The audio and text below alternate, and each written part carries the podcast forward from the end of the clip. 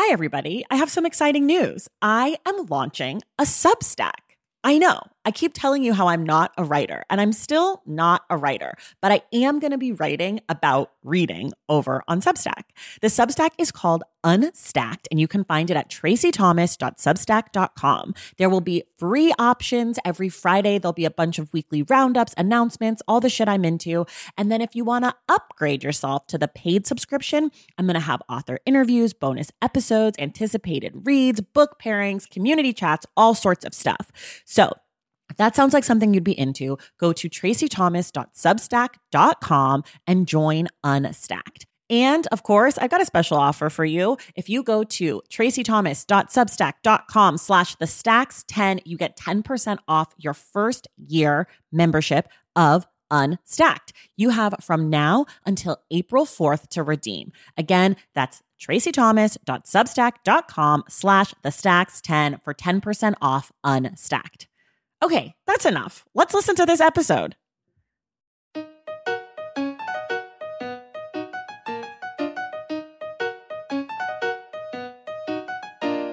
Welcome to The Stacks, a podcast about books and the people who read them. I'm your host, Tracy Thomas, and our guest today is Hanif Abdurraqib. Hanif is an author, poet, music and cultural critic, and now a podcaster. Hanif's previous book, Go Ahead in the Rain Notes on a Tribe Called Quest, earned him a spot on the National Book Awards long list for nonfiction. Today, we discuss his most recent book, A Little Devil in America Notes in Praise of Black Performance. And I just have to say, I loved this essay collection so much, and I'm thrilled to share this conversation with you all. We are still in the throes of our month long fundraiser for Million Book Project. I'm asking the Stacks community to help me raise $50,000 for this organization that brings libraries into prisons to counteract what prison does to the human spirit. Click the link in the show notes to contribute what you can. And please note, Million Book Project is run through Yale's Law School, and that is where you'll be redirected to make your donation. The Stacks Book Club pick for April is The Tradition by Jericho Brown. We will discuss this poetry collection in detail with Reginald Dwayne Betts on Wednesday, April 28th. As always, I would like to give a shout out to the newest members of the Stacks Pack on Patreon.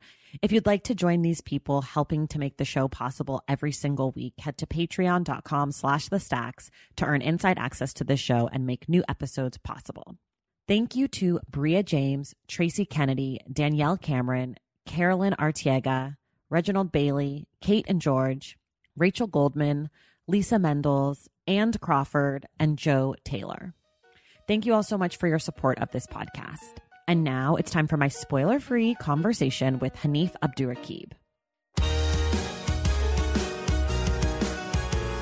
All right, everybody, I am very excited, as I say every week, but this week I really mean it. I am joined today by Hanif Abdurraqib, who is the author of A Little Devil in America Notes in Praise of Black Performance, among other books, but that's the book we're going to focus on today. So, Hanif, welcome to the Stacks. Thank you so much for having me. It's a real pleasure to be here. I'm so excited to talk to you. I devoured this book. I think it is just. I don't, I, I don't know. We're going to talk about it. So I don't have to put all my words into one sentence right now, but I'm going to make you do that in about 30 seconds or so. Can you just tell us about the book?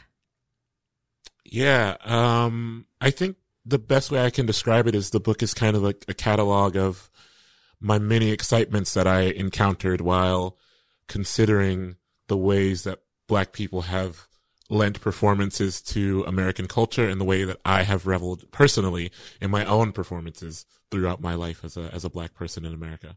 Mm, God, I love it. I, I'm very excited to get into your brain today because you think in such, you think and I guess, and then write in such an interesting way. And as I was reading this book, I was thinking like, wow, how have I never thought about X, Y, and Z? Um, I'm curious, can you just sort of define performance for us? Because there are so many different things that you touch on throughout the book. So I'm interested in what performance looks like, specifically Black performance looks like to you.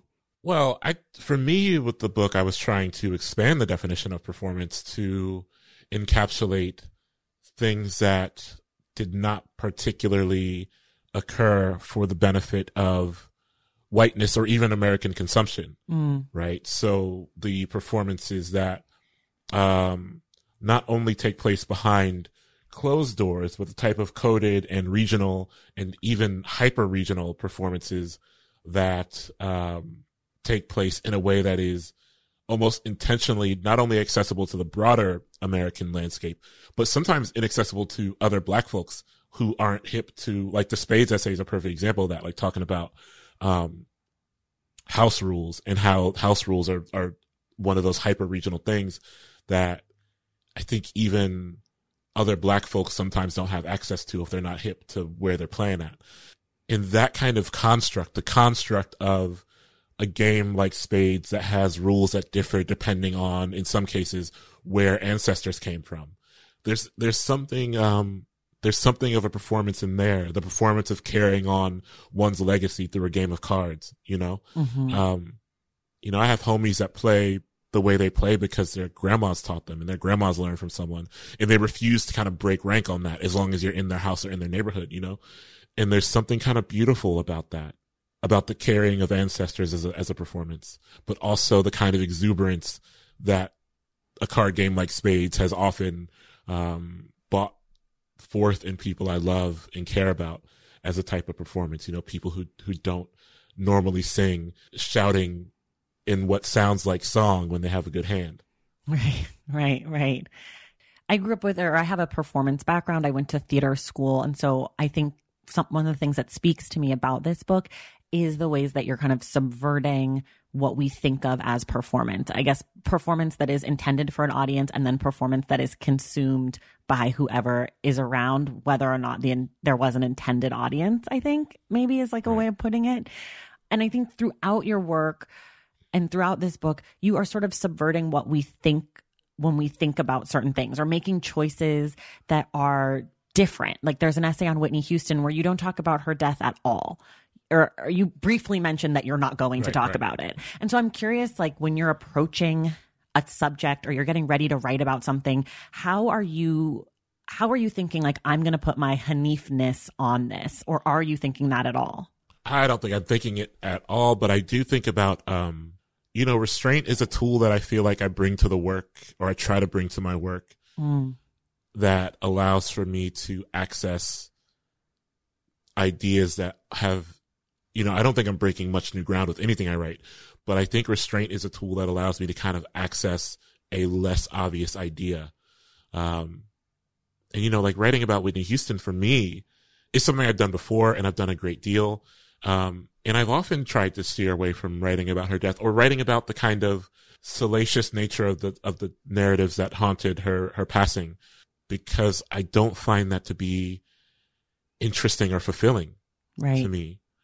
Right. I, I don't think, um, what is more generous to approach is a type of gratitude, not only for her living, but for the way that through her living, her absence left such a void that it allows me to revisit her life and her work with a really pleasureful tone, um, and not a mournful tone. Mm.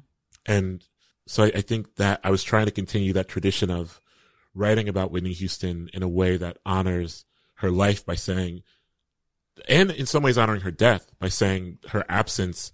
Uh, I'm so grateful for her life and so grateful that my life intersected with hers, that this absence uh, offers me an opportunity to consider something that I otherwise wouldn't have.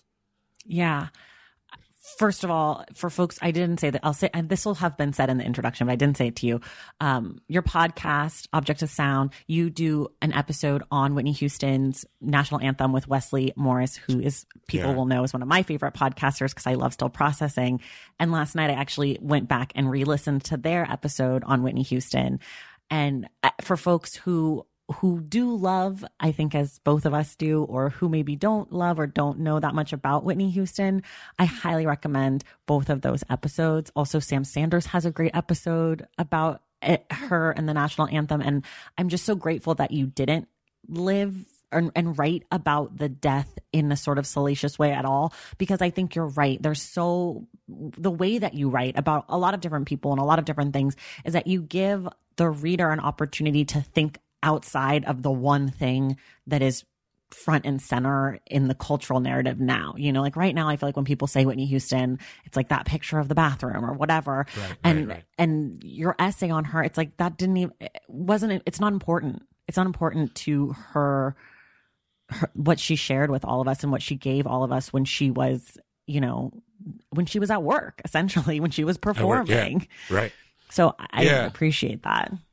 I loved I loved that episode with Wesley because, you know, like I don't I don't to be frank, like I don't care about the national anthem at all. And so it's but and I'm not saying that Wesley does, but like I think that Wesley's relationship with that specific performance, you know, I went into that episode like I was happy to do it. Obviously, you know, I chose the topic, Right, but I right, was right. like, listen, like it's gonna be hard for me to to kind of be exuberant about this. I just don't care about the national anthem. But there was that moment, and um, I mean, a big secret. I guess no longer a secret. I don't really listen to Object of Sound, uh, so I don't really know if this made it into the final cut. Okay. I'm sure it's. I just don't want to hear my own voice, and so I never listened to my. Um, but there's this point where like Wesley and I were watching it together, Mm. uh, over the Zoom. Like we had a shared screen and we're just watching the video together, and he got like very emotional hmm watching it hmm and it dawned on me that like it wasn't about like his emotions weren't being pulled forth because of any kind of nationalistic Mm-mm. pride. It was just and he got emotional like earlier. I hope i'm not i hope this made it in the podcast and i'm not like clowning on wesley No, he did. He got I'm not, like- emotional on the episode. okay. I was gonna say i hope i'm not like revealing um, a behind the scenes thing. But he got like emotional really early on right? He got emotional like 35 seconds in. And i realized like oh this isn't about america. This is about just seeing whitney alive hmm and doing something spectacular. And I think that unlocks something in me. Something that I, I mean, that is easy for me to access when I'm thinking about it, but that I rarely get to see manifest in other people. Mm, You know, yeah. um, I'm rarely in the room when people have the, these revelatory moments of, you know, there's this, there's this photo I love of Jackie Woodson, Jacqueline Woodson putting like a, and this is like a deep literary photo, so I don't Okay. expect it's not like super famous. I hope I don't know if everyone knows it, but she's like maybe placing a medal or something around or putting something in the hands of Toni Morrison. Mm. And um Jackie posted it like last year. Um or no, a couple I mean, whenever we lost Tony, whenever we lost Miss Morrison, Jackie had posted it. And I I remember seeing it and I was um and just weeping. Like I was walking in DC. I was like at Hurston Wright, so I was on Howard's campus. And I was just like staring at this photo on my phone and weeping. And I returned to it like every couple months because it invokes something instantly and emotionally in me. These two writers, these two black women I love, like sharing a really intimate moment on a stage. And I hesitate to call that a performance, right? But I think that photo, that action that some would see as mundane, um, really echoes for me emotionally and brings me back towards a gratitude for the fact that my life intersected with Miss- Morrison's life for a little bit and that I get to be alive at the same time as someone like Jackie Woodson. right. What can I ask why you hesitate to call that a performance? Mostly because I don't want to classify that for, you know, it feels different to classify that for like, for Jackie specifically. Okay. You know, which I know that in my book I've classified things as performance. I've taken the liberties to do that. But I think in a, in such a tender moment like that, I would be a little more hesitant. And I think maybe I'm hesitant because it's something that provides me personally with a great, with just a really great emotional ecosystem to sink into. And, uh, and so even my witnessing and re-witnessing of it feels selfish, Mm. you know? hmm and I think I think I have hit my selfishness limit with it. In in deeming it a performance feels a little a little more selfish than I'm willing to be. Interesting. I. It's so interesting because where this started with the Whitney thing. Um, because I listened to your episode with Wesley twice, and I listened to Sam's episode about Whitney Houston twice for similar reasons, like that it it evoked something in me, not so much the national anthem, but the conversation around it and hearing her voice and and I and I feel similarly like that I did it for selfish reasons. And there are personal reasons that I have different feelings about Whitney Houston that are deeper. Um, she passed away on the same day as my father. So there's something tied Oh, up word. in that as well, you know, but like Yeah. the whole thing, I, I can relate to what you're saying, like that feeling of someone else's work or someone else's moment becoming something that is emotionally evocative for you in sort of like a not and maybe not gratuitous but like you sort of just want to like sink into the emotion of it as a as a witness to it or something i want to ask you about grief because you know you lost your mother at a young age and you've lost many friends in your life And we're sort of in this, we're not sort of, we're deeply in this moment of COVID where many, many, many Americans are experiencing grief, some probably not for the first time, and some also for the first time. And you have an essay on grief in this book. And I guess I don't even know really how to how to phrase this, but have you changed your thoughts at all around grief or your experiences around grief because of what you've seen in the last year? That's a good question. I think I've widened my capacity for holding the grief of others. Mm. That's one big thing. But in terms of shifting my feelings around grief, I think that is machinery that's kind of been humming towards a different destination since I was maybe in my late twenties. Um, I almost required myself to stop being angry, um, about loss and about the people I've lost. And I required myself to stop being angry, um, about the moments where I survived myself when I didn't think I could or wanted mm. to. And instead, I've really had to, I've had to align myself towards gratitude in a lot of different ways. But when it comes to grief, I think that is the one most enduring way that I've aligned myself towards gratitude because in part, if I'm thinking about the long arc of my life, my like unspectacular arc of living, it is pretty fascinating to me that I live and have lived at the same time as so many people who have touched my life in so many different ways. And I think a big thing is that when I was younger, I felt entitled to that. Hmm. Right. I felt that it was almost a requirement to be alive and have people who love you and care about you, or to have your life intersect with people who love and care about you and and because I felt that it was an entitlement, I was of course angry every time. The only emotion I could feel was anger whenever someone was taken away from me, because I had built this scarcity model. Mm. You know, because with entitlement comes, for me at least, with entitlement comes these ideas of scarcity where it's like, because I'm entitled to this many people in my life who love me and care about me, every time one goes away, I don't think I'm going to find another one. Right. Right. Right. I believe myself entitled to it, but not, but I also know that it's fleeting. And I really had to orient myself more towards an understanding of loss. And some of this, quite frankly, is just because I was losing so many people at such a high rate mm. that I had to orient myself towards gratitude and an understanding that there's something miraculous uh, about the fact that I got to spend nearly 13 years of my life with my mother at all. Mm. Um, which is, and that I still get to carry parts of those 13 years with me. Right. You know, um, there are friends that I, that I lost who were on the music scene that I was on coming up. And what a miracle that when I felt very much wandering the vast expanse of my like early twenties and late teens, there were other black kids who loved punk the way I love punk and we could connect on that. And that really shaped a lot of my identity. And so I have gratitude for that. I have gratitude for the fact, you know, when we lose um, even when we lose musicians or people who have created art that I love, I have to return to gratitude and say, what a miracle that I could have been born and lived a, a, a, life at any time, but I was born and lived a life at a time where Whitney Houston also lived some of her life, you know? Right. I'm in Ohio when, you know, I'm born, born in Ohio, like when it's incredible to me that I get to be alive. I got to be alive at the same time as Miss Toni Morrison. Right.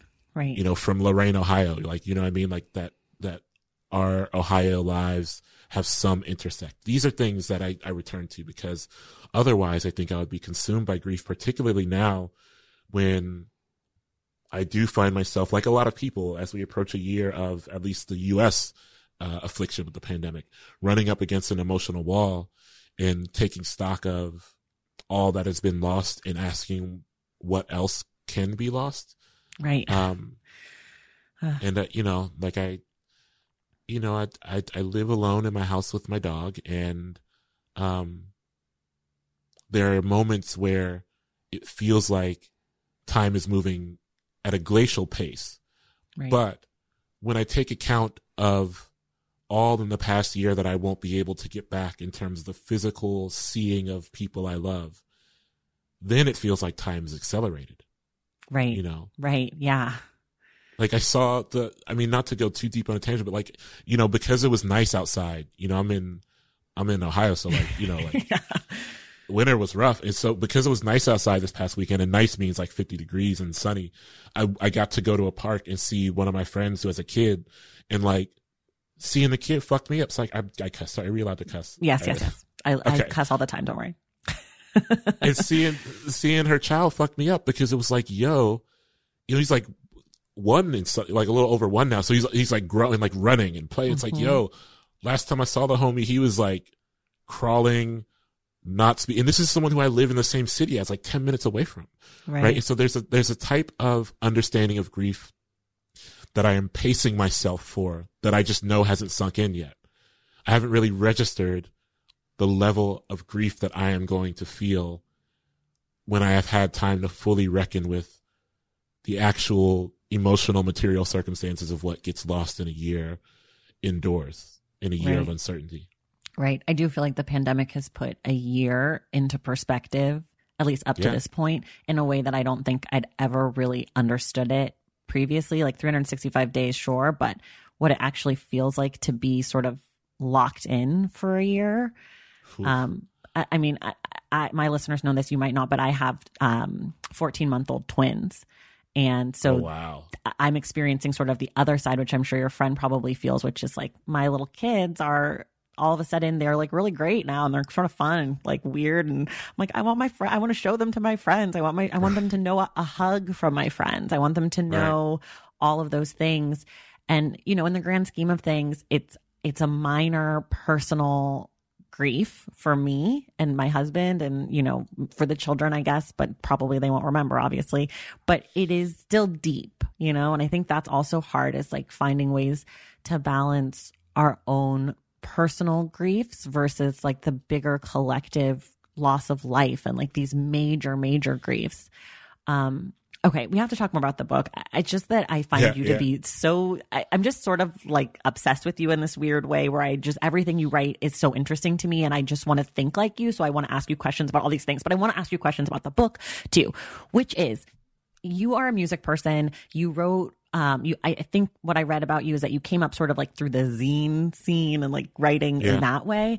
Um, and you're also Yeah. a poet, which if people can't tell from the way that you talk, hello, are you listening? Ecosystem of emotion. I'm taking notes. Uh, but I want to know how you write about music because you put something that is sonic. You put the sounds of music. You describe music, songs that we all know, voices that we've heard, um, and you put them into words. And I just, I don't understand how someone, you make, you made me hear Gimme Shelter in a way that I'd never heard the song before, that I went back and listened to it like eight times in a row, being like, oh my gosh, how have I missed I'd never heard Merry Clayton's voice crack. I'd never listened to it in that way. And so I'm curious how you approach actually writing about something that we listen to.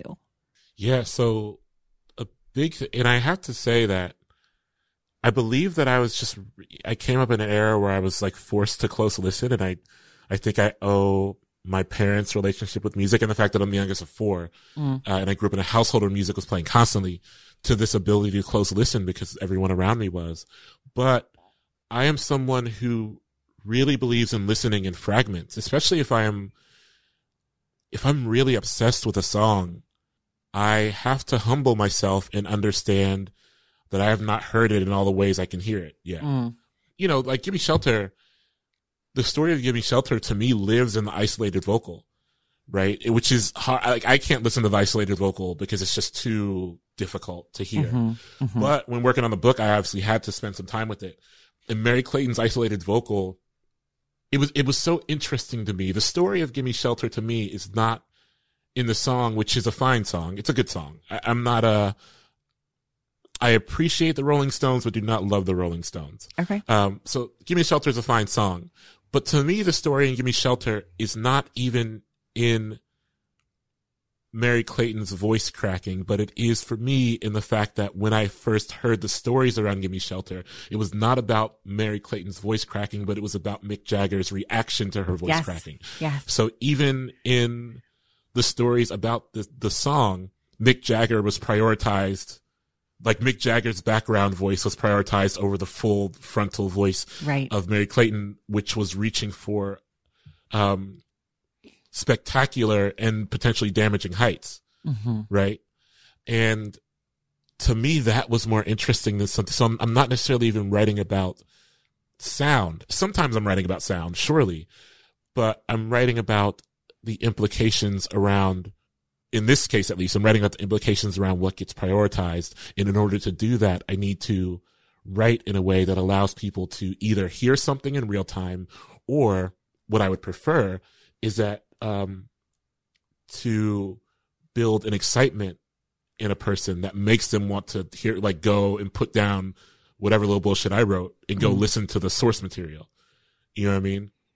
Like that's, there's, this summer I got really back into um I, I, began to rebuild my vinyl collection just out of you know, I had I have too many things in my house and I wanted to I gave away like all my vinyl and decided I was gonna rebuild my collection just buying what I needed. Like I don't need three hundred fucking records, you know, like I probably need like 150, like, you know, and, but one of the first ones I bought you was, was songs in the key of life.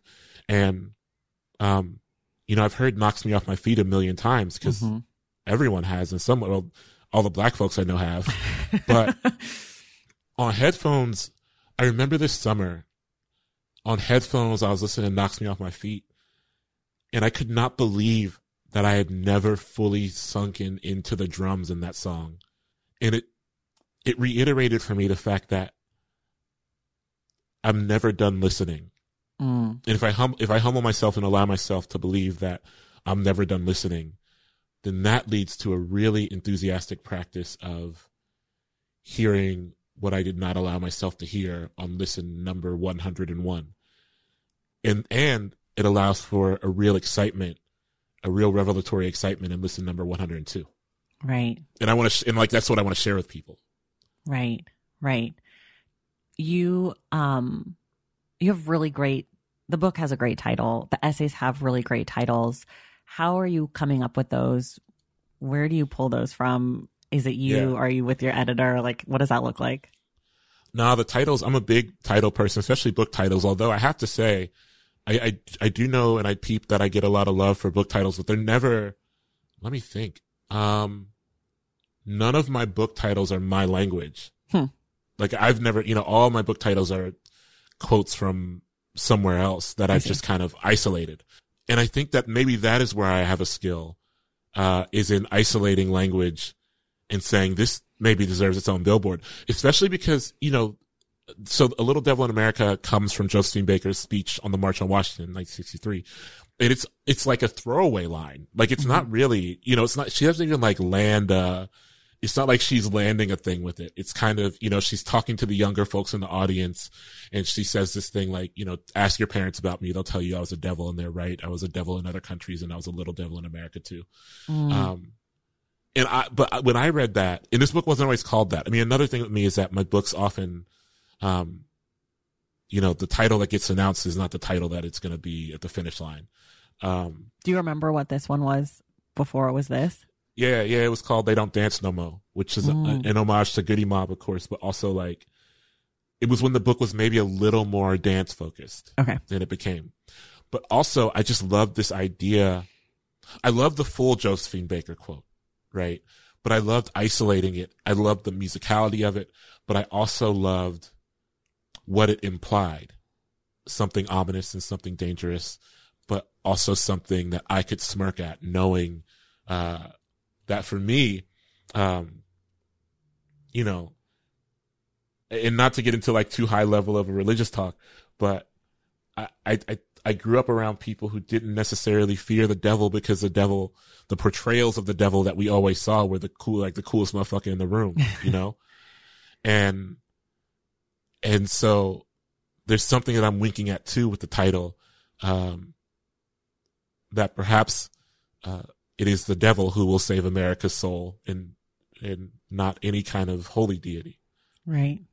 What about the covers for your books? Are do you have yeah. a hand in that or is that Oh yeah. Out of your, okay. Some authors don't. Yeah. Some authors are like they brought me three options and I said I liked A and they picked C. So I was curious. Which yeah, and I it's funny because whenever like my book covers come out and I because I'm I'm pretty transparent about these processes, um, and I I first have to say like so much love to to Ben Greenberg and the team at Random House because and to UT Press and to like the only cover of mine that's kind of like landed on the first try was uh they can't kill us until they kill us and the rest have been like real processes really because I am big on, and it's my fault. You know, I'm like really big on getting the getting the shit right, Mhm. and um, I'm really big at going back and forth and kind of just being like, you know, if it's not ready, then it's not going to be ready. You know, like, I, but I, I really believe in tweaking a lot of things, and with this one especially, we went through a lot.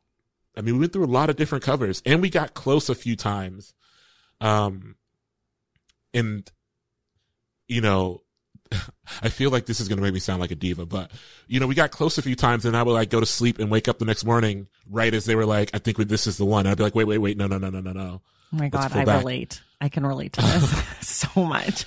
It's, uh, you know, I'm super hands on with my covers because it's, you know, I went through, um, a lot of images and the one that was super close was this photo of Josephine Baker that I love so much where she's kind of like very much in the air and her arms are up. Um, but it didn't feel fully right. And I was like, if I, if we put Josephine Baker on the cover and the title's a Josephine Baker quote, will I have to convince people that this is not a Josephine Baker bag? Right, right, right, right. Um, but and then I found um this photo of of Leon James and Willa Mae Ricker doing a Lindy Hop aerial, and I knew it was the one because what I was actually searching for during this whole cover process was a black person in the midst of doing something spectacular that you could tell they don't even believe themselves. Right? I just had to that look you at can tell that they're like yeah, in the in the way she's like looking at him right. while they're in the air. Like you can tell that she's like, I cannot believe. like we nailed that it. we are achieving like we're doing Yeah. this. Oh my gosh. And I- yes. And that's like the exact photo I wanted.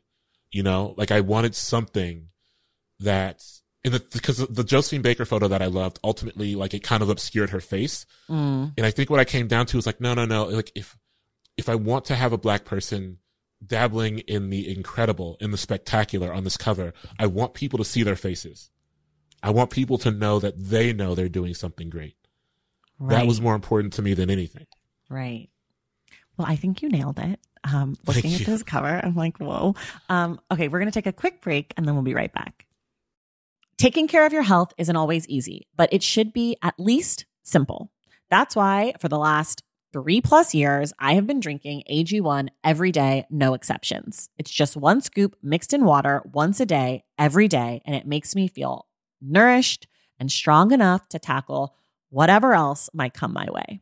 That's because each serving of AG1 delivers my daily dose of vitamins, minerals, pre and probiotics, and a lot more. It's a powerful, healthy habit that's also powerfully simple.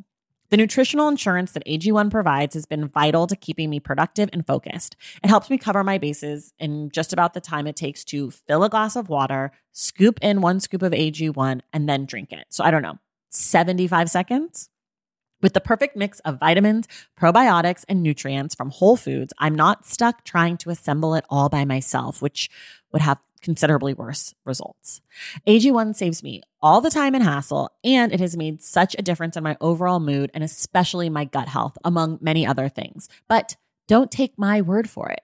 Go ahead and try AG1. Let me know what you think. Whether you notice you're needing more nutrient support than you're used to, or you just need an edge for a tough workout, AG1 can be the ticket. If there's one product I had to recommend to elevate your health, it's AG1, and that's why I've partnered with them for so long. If you want to take ownership of your health, start with AG1. Try AG1 and get a free one year supply of vitamin D3, K2, and five free AG1 travel packs with your first purchase exclusively at drinkag1.com slash the stacks. That's drinkag1.com slash the stacks. Check it out. BP added more than $70 billion to the U.S. economy in 2022. Investments like acquiring America's largest biogas producer, Archaea Energy, and starting up new infrastructure in the Gulf of Mexico. It's and, not or. See what doing both means for energy nationwide at bp.com slash investing in America. This episode is brought to you in part by Noom. Forget one-size-fits-all diets. With Noom, you get a personalized weight loss plan that's tailored to your lifestyle. No food is off limits. Enjoy your favorites while discovering healthier habits. Noom's users love the flexible approach, blending psychology and biology to help you lose weight in a way that's sustainable for you. And great news for foodies. Noom just released the Noom Kitchen Cookbook with 100 delicious healthy recipes. Stay focused on what's important to you with Noom's psychology and biology based approach. Sign up for your trial today at Noom.com. That's N O O M.com. Grab your copy of The Noom Kitchen wherever books are sold. Okay, we're back. I want to transition a little bit into your process. Um, obviously, we've talked a lot about music and well, let me start here. About how long did it take you to write this book? Like when when did you kind of get the idea to do it versus it being born into the world at the end of March? Yeah, well, I mean, notoriously, this book is the second book in a row where I kind of discarded like half of it, and okay. then kind of, which is you know like thanks to thanks to Random House again. Uh, Shout out Random House. I, yeah, because I feel like in in Tin House too, because I feel like in both the cases, both with this and my poetry book that came before this, I was like, y'all, I don't think this is the book that I told you it was going to be, mm. and instead, and and not only that, was like, and that book's not coming back. Like you know what I mean? Like that book, right? And so I, you know, I, I went to. That was kind of the vibe with this, where I got halfway through it and you know, the book as it was sold was a book about minstrelsy and appropriation. Um, and I found that that was not very pleasurable for me to write. Hmm. You know, I wanted to remove the kind of haunting specter of whiteness from the book's form and format and instead see what was possible when I just simply reveled in the long history of black people doing spectacular things or uh, the quiet nature of black people doing small and spectacular things, or the complicated nature of black people doing spectacular things in a white supremacist landscape. All of these right. things was more, but even in doing that latter one, censoring the black people doing spectacular things, that was, that became so much more interesting to me in part because about halfway through I hit on the soul train, I say that opens the book. Yes. And when I finished that piece, I was like, oh, this is how I want to feel about everything in the book. As mm-hmm. good as I feel writing this and as good as I feel, I want to feel that about every single thing in the book. And also I had passed off a draft of it to the editor I worked with, who's the great Maya Millett, who's a genius. And she was, you know, it was one of those things where I was like, I, I would love a, um, I kind of went out on my own. Not that Random House is unequipped to edit the book. I just, you know, I had heard about Maya and her work and um, I knew some folks who had worked with her, and everyone was like, "Yo, she is like really will get your book together and be immensely honest with you." You know, mm. like because her stakes are not the same. You know, her stakes are just like she just wants the book to be good. She's not like working for. She's just a freelance editor. And so I, I linked up with Maya, and she like extracted the Soul Train essay and the, the like interlude pieces, the, the times I told myself to dance pieces. And she was kind of like, this is where I feel like the book is working because it feels like you are not catering to any broader ideas of mm. explanation or apologia. And she's like, I just think you've got to rise. You got to ask yourself how you can get everything else to rise to this level. And that was so exciting. I, I you know, initially I was like, oh, fuck, you know, well, more work but it was so exciting for me because I was like, you're right. Like when I wrote these little pieces, that's when I was most excited. Right. And, um, the Soul Train essay used to be, for people who haven't read the book, this is going to be like a little inside baseball, but the Soul Train essay, the Whitney Houston essay used to be the same essay, but oh. then I broke them oh. apart, um, to get to the Soul Train essay. And, and Maya was like, I think you need to, to try to get the Whitney Houston essay to the level of that Soul Train essay, because that's going to unlock something for you in the rest of this book. And then when I did, the rest of it kind of flowed out really comfortably. Was there any essay that was particularly difficult to bring to that level or anyone that you really struggled with writing? Yeah, I mean, I think the Magical Negro one was challenging because of all of the things it was trying to juggle at once. Mm-hmm. Like moving moving timelines really rapidly and kind of heavily populated. I mean, that piece is probably the most heavily populated piece in the book you know, because it's like, and we fought, you know, like not fought, fought, but the way that editors and writers fight. So I was like, yo, I want the whole thing with the magical Negro shit is that I want Ellen Armstrong in the book, like Ellen Armstrong, the magician, the black woman magician. That's the, I know that that piece, you know, we're talking about like Dipset and Chappelle and me in college and right. the rundown of all the magical Negroes at the beginning, which is like playful and somewhat rhythmic.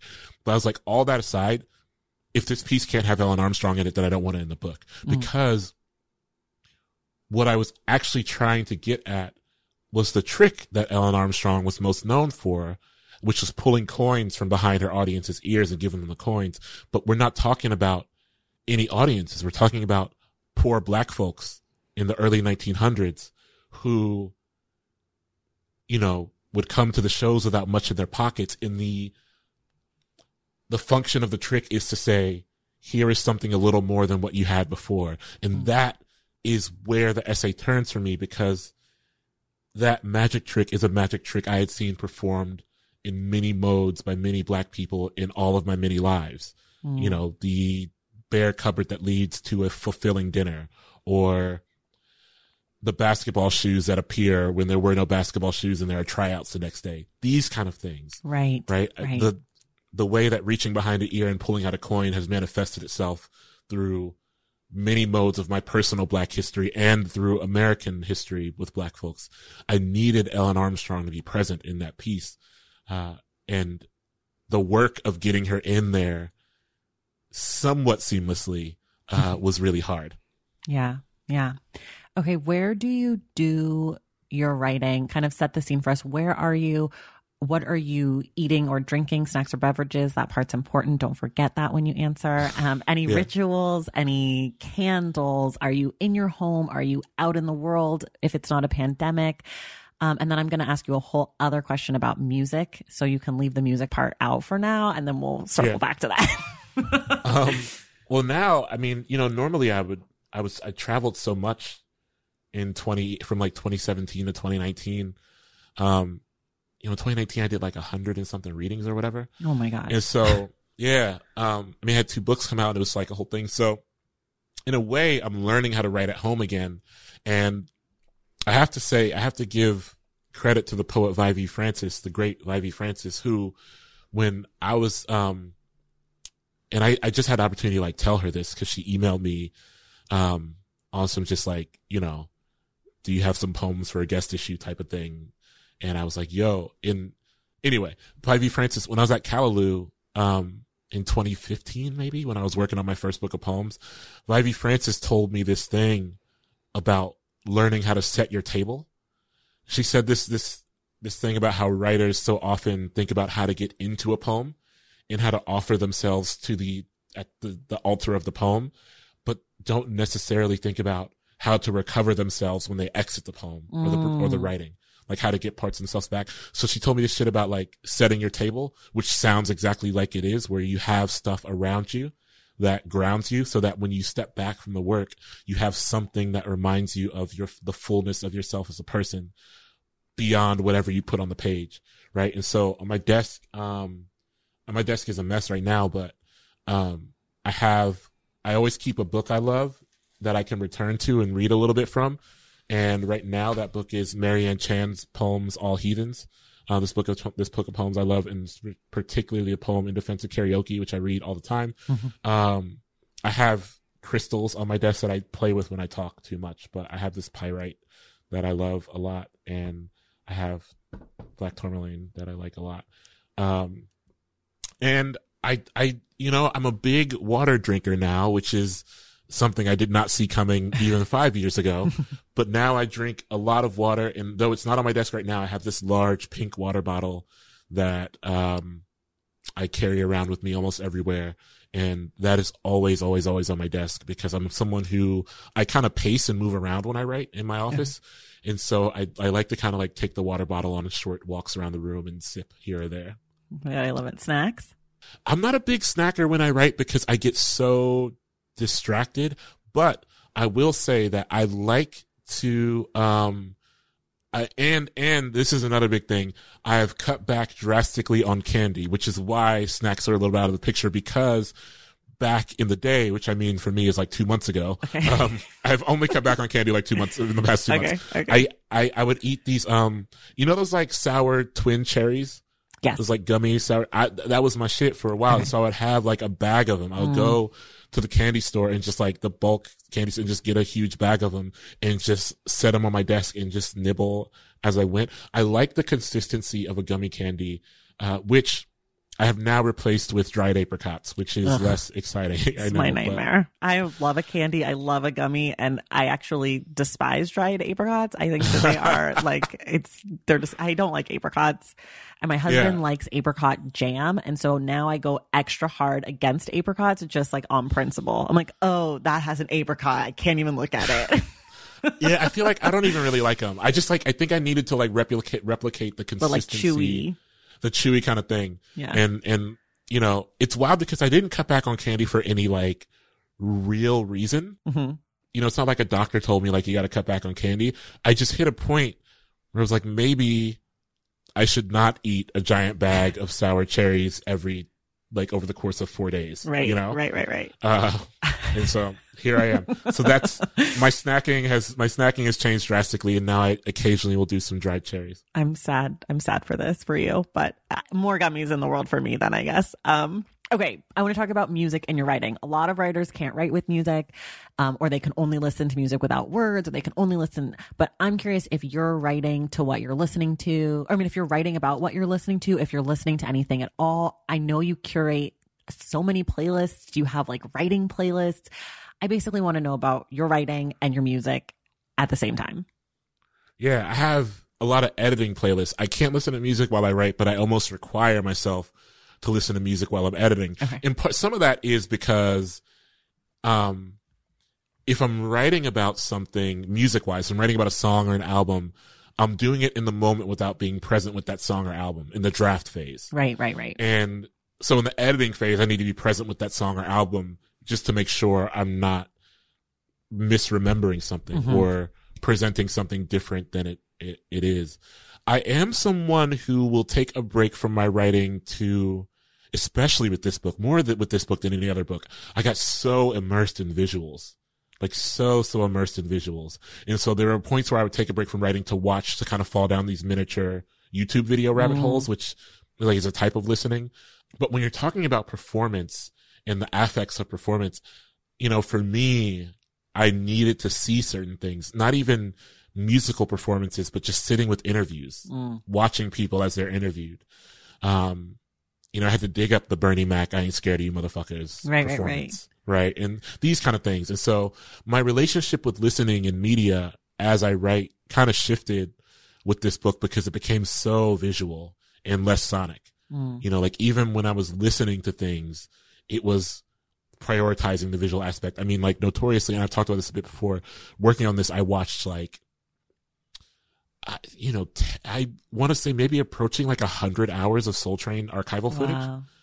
you know um just like at my house you know it, and i and now i revisit it like i go back and i spend like one night a week watching just hours of soul train Mhm. because um i mean a real honest thing that i think that i'm reckoning with is and i don't mean this to disparage my other books or their processes but i had so much fun working on this book that i think what i'm currently feeling and encountering is a type of uh grief and some sadness with the fact that it's no longer just mine Mm. you know yeah. a lot of pleasure obviously but Right, right. i had never had so much excitement and so much fun working on a book and when it ended like when i turned it in and when i turned in like the capital f final draft there was a small sadness but now um parting with it preparing to part with it is a little bit heavier than i expected Hmm. and i i didn't think i would ever feel this way about um i'm not very precious about the stuff i write you know i'm not normally like this about my own creations or whatever.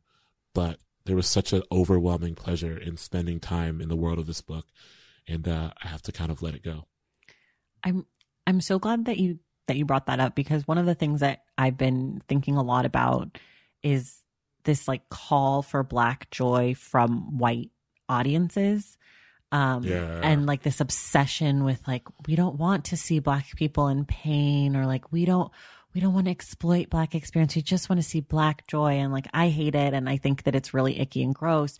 But one of the things that I loved about this book is that you really were able to tap into so much joyous stuff in relationship and inextric- inextricably linked to the pain and the grief and the trauma and whatever else might inform what leads us to to the joy you know as a form of resistance or as a form of yeah. creativity or whatever and i'm glad that it was joyous for you to write this book because it was really it was a joy to read this book you know and like it was so in- incredibly fulfilling to learn more of our history and to learn more about you and to learn more about artists that I love. Like it just was a really pleasurable read. So it feels nice to know that it was a, a pleasurable writing experience for you. It was. I will say too that like I think you know so many calls for black joy that aren't rooted that aren't made by black people that aren't centering black people are done because whiteness needs to operate on its own terms. Yes. And so often those terms are detached from any type of American history. Right. Right. And so it's like asking for joy without considering any kind of history. It's, it's, it's asking for an aesthetic, but not for a, a, a historical engagement. Right. Um, when I actually think most commonly I am pulled back to pleasure and, and joy among my kinfolk, uh, by wading in the miraculous waters of our survival and like being, you know, one thing that is, that is an enduring memory for me this summer was, um, being out in, I, I want to say August at the, you know, after kind of just like being fucked with and, and beat on by police, like from at that point, a month and a half, you know, in, in a very specific capacity. Obviously, like police are fucking with people well right, before that. Right, I mean, in, a, in a very specific capacity of uprising wherein, people were getting arrested, people were getting dragged through the streets, all this stuff. At the end of one night, um, one particularly tense night, somebody just bought a, a, a radio out to the center of the street that got shut down and put on maybe This Is America or some song mm-hmm. that like black folks knew where the Cupid show, something like that, you know? And almost instinctively, everyone, despite what they had witnessed and endured mere minutes ago, almost um, muscle memory pulled them towards the center of the street to join and dance and, and to laugh and to almost laugh in the face of the idea that we would not be here. Right. You know? And so when I think about joy on terms that are more satisfying to me, I think about it like that instead of, um, the folks who maybe want a mural of a smiling black face right. on their corporate building right. to feel better, you know, like, a, right. or whatever the fuck. Yeah, I it's I mean, yeah, I'm with you a thousand percent. If it's divorced from the actual history, it's not it's it's useless to me. Um, this is one of the most important questions I will ask you today, which is what is the word you can never spell correctly on the first try? Um, I struggle with embarrassing because I always hard one. Any and, and really, but I also think that um any word where there's like double letters in two different spots kind of trips me up a little bit mm-hmm. because I'm always like, or wait, is embarrassing like that? Now I'm now I'm questioning myself. I don't know how to spell it, um, but I I'm gonna, it, I'm gonna spell it real quick. It has the opportunity for double letters. Same with recommendation. It's like I don't know. Right. Is there a double? Is there not a double? I don't know. I shouldn't have second guessed myself. Embarrassment does have two R's okay. and then two S's, and but any but that's the thing, right? Yes. Is that any word like that I'm like, are there two two double letters? Seems like excessive. A thousand you know? percent. It's like, what are? It's like, why do we need this? Yeah, relax. You know, I think like sonically, one S in embarrass and embarrassment and embarrassing could work, but those are always the words I have trouble with. Oh my gosh, um, I relate. But I, I tried to spell embarrassing earlier today and had a moment where I was like, ah, am I doing this right? Um, and it's one of those things where it's a miracle it's one of those words where it's a miracle when I spell it in like word and the little red line doesn't appear after I've departed it, after I've hit spacebar and gotten some distance from it. I'm, I'm with you with that. that one and recommendation are my two. It's too many options. Um, yeah. you touched on this a little bit about, um, collecting vinyl and I follow you on social media and your Instagram, you're always modeling um, really awesome vintage t-shirts, like concert tees and artist tees and sneakers and all this stuff. And I think of you sort of as like an artifact collector. You talk about going to a like vintagey store in the book. Yeah. I'm wondering how do you think that the collecting of cultural artifacts plays into your own creative process? Well, I mean, some of it, if I'm you know, my therapist would probably say that it's uh, an obsession with nostalgia and a search to sometimes detach me from the horrors of the present. Okay. Um, that is what my therapist would say. Um, I think that though for me, you know, I'm just fascinated by the way things physically age, mm. let alone emotionally age or historically age. Um, I'm a, I mean, I'm a big sneaker person. I feel like most people who know my work a little bit know that I'm a very, very big sneaker person. And, um, I am someone who has certain pairs of sneakers that are the original, you know, like I have a pair of Jordans that actually came out in 1994, mm. that actually came out in 1996, right? And every now, and I, and I wear, you know, I'm a big believer. I don't know how many sneakerheads you get listening to your podcast, but I'm a big believer in like, you know, you don't, I don't collect, like I wear the shits, you know, right. like I, you gotta wear your shoes. Um, and so I was wearing, um, the like maybe in that at the end of summer, I kind of took my 94 Jordan ones out of the box and I noticed they were yellowing a little bit along the sole. And I was like, Oh, that's so beautiful. There's just like a natural yellowing process because the shoe was like decades old. And I was like, you know what? I'm gonna wear these out. You know, I'm, a, I'm like, today's a day. It's sunny. I'm gonna wear them out. And I was in Trader Joe's and the sole of the shoe just began to like kind of crumble. Oh no. Cause it's, you know, cause it's, it's old, old, you know? Yeah. Uh, and it's, it's so funny that I was so caught up in the aesthetics and the beauty of the shoe that I didn't think of the practicality right. of the shoe and its functions. And I actually think that is how I approach my nostalgic gatherings sometimes, where I can get so easily seduced by the beauty of something that I, the practical nature of how it fits and or fit and or fits in the world still, uh, can be obscured. And so I'm, that's something I'm consistently working on. I had to pay a lot of money to get those shoes resold. Um, I had to like send them to get restored. Oh my gosh. Um, uh, but you know, I think vintage concert tees too, you know, like I'm someone who spends, I mean, I can talk about this forever and I won't bore, you know, people who want to hear about books and whatnot, but, um, I spend so much time online searching for people who are selling because the market for vintage shirts is wild, right? Because you'll get people who are like, here's an Anita Baker concert tee from 1988 and I'm selling it for $150. And that's like not what I'm on. You know, like I'm interested in finding the people who are like, I'll let this shirt go for 20 bucks because that's what it, you know, that's like a right, little right, bit more right. than what it was worth at the time. And I, I, I sometimes believe that like, um, some of the shirts I have have to be haunted because I like this this past summer, I got this box of shirts at an auction that was very clearly like a woman who had some like an ex husband or some ain't shit dude who she was just trying to get rid of his stuff. Like very, she was like very clearly just trying to get rid of his shit. Right. And I, in, cause she was selling it for like, nothing. it was very like waiting to exhale, you know, okay. where she's like, yeah. got the yard sale and everything's a dollar or whatever. Yeah. Um, and my homies were like, don't, I, you know, I want, that's some bad mojo. You don't, you don't know what that dude did. And I agree, but I was also like, yo, a, a box full of shirts for like $15, you know, like I'm with it. If, Do you, know, as long like as I don't embody them or something. yeah, whatever it takes, you know? Um, and so I, I like the pursuit of things. Um, I know that's broad, that's but I, I love the pursuit of, I don't know. I love the pursuit of something that existed in a time before I did that tells a story about that time or that existed in a time that I don't remember that well that can reignite a memory for me.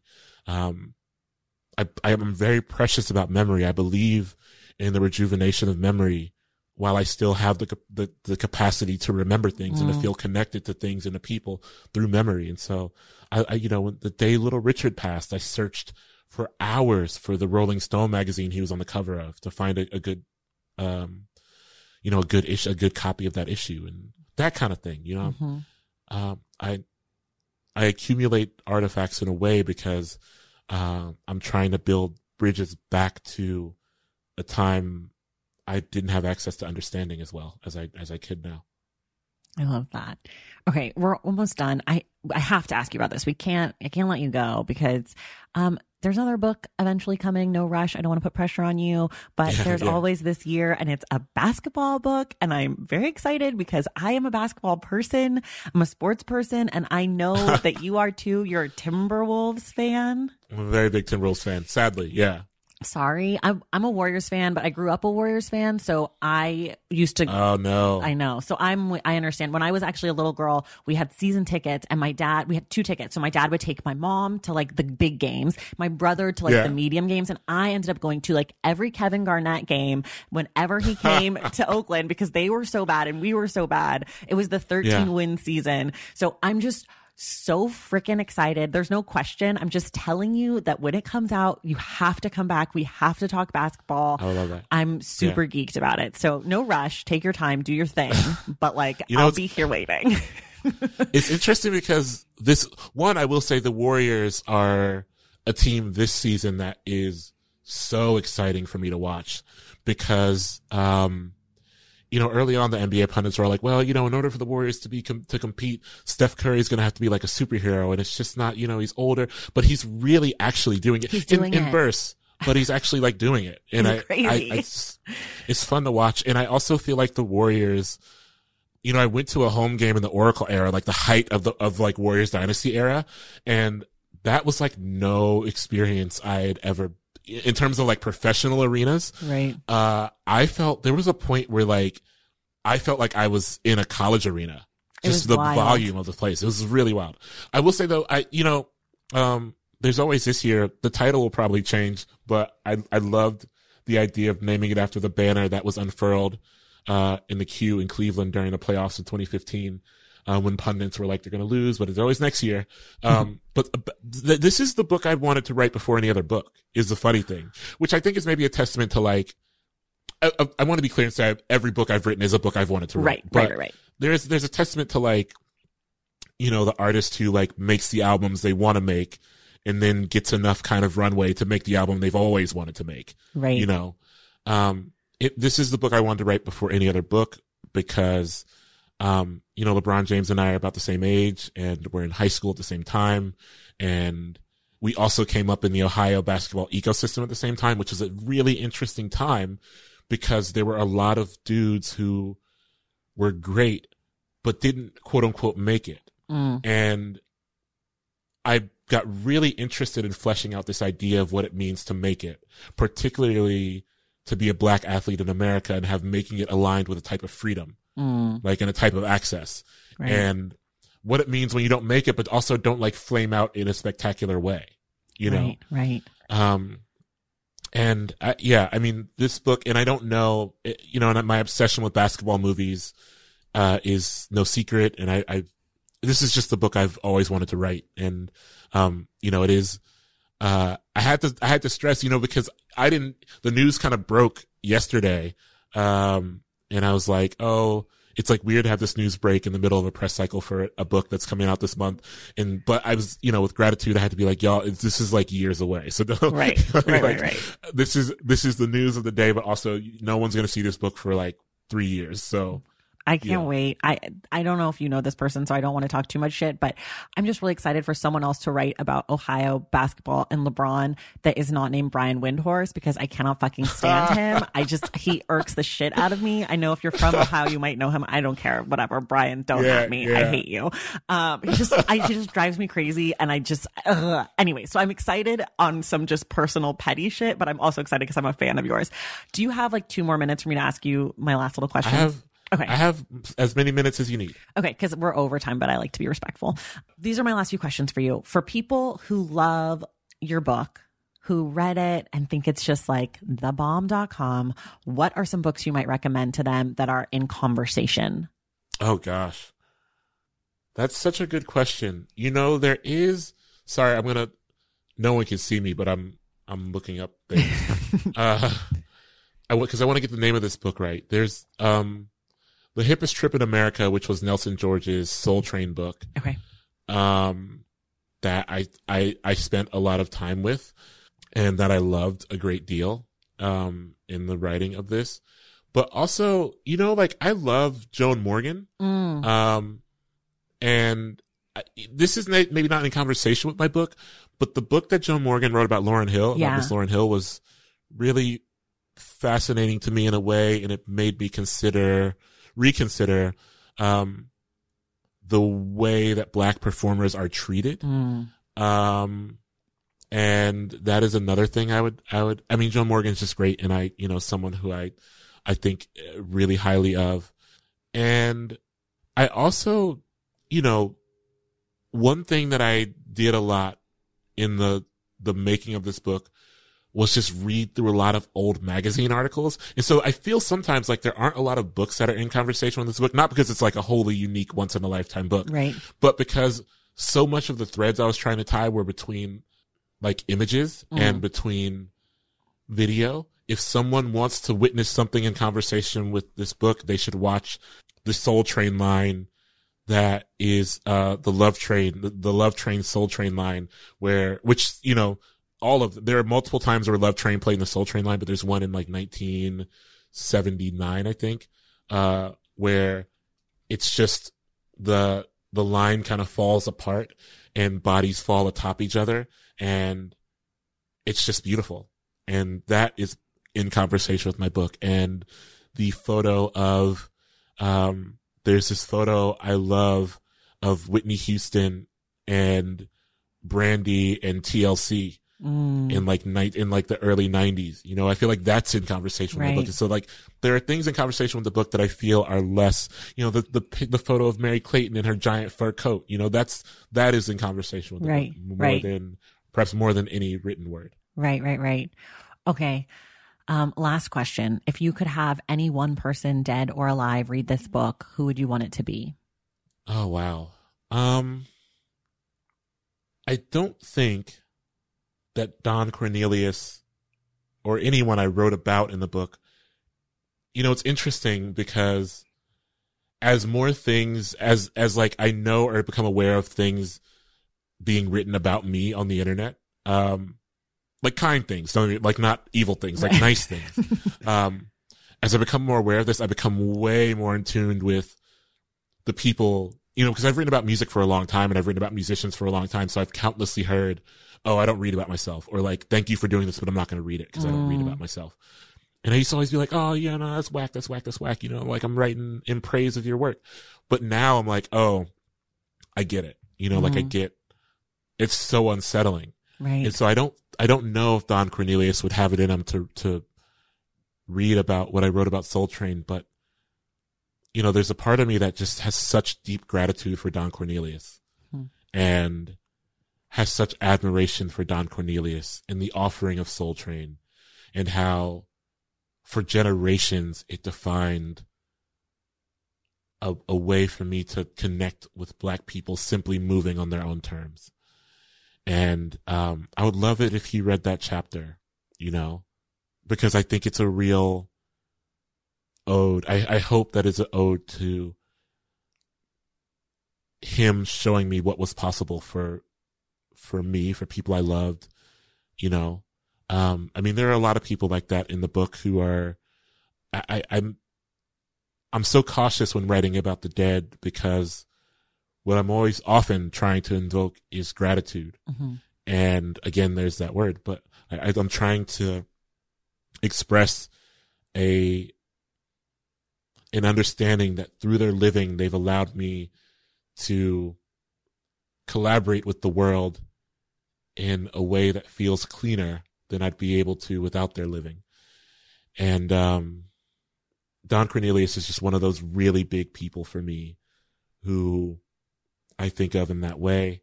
Um, you know, Merry Clayton, of course, is someone who I think of maybe in that way, although I think perhaps that piece would probably not be the most appropriate thing for her to read herself. Mhm. Um, not because it's not in praise, but I, I you know, it's, I imagine there are parts of it that would be very traumatizing for her Mhm. to revisit. And there's, you know, Josephine Baker, of course, who's also someone who I think that I find myself conspiring with in terms of methods and modes of approaching the world in the way I want to live in it. You know, there was you know, I love I love the Josephine Baker line that we chose for the title. I chose for the title, but it was going to be a Josephine Baker line no matter what. Like it was Hmm. going to be some Josephine Baker line no matter what.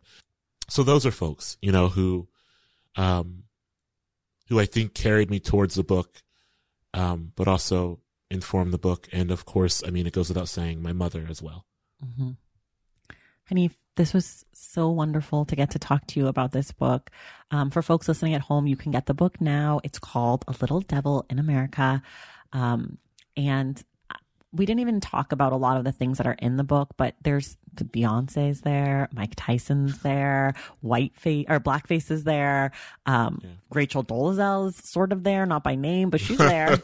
so, I mean, in addition to all the things we talked about, this book is just really incredible. I highly encourage anyone who can hear my voice right now to clap and then go get the book.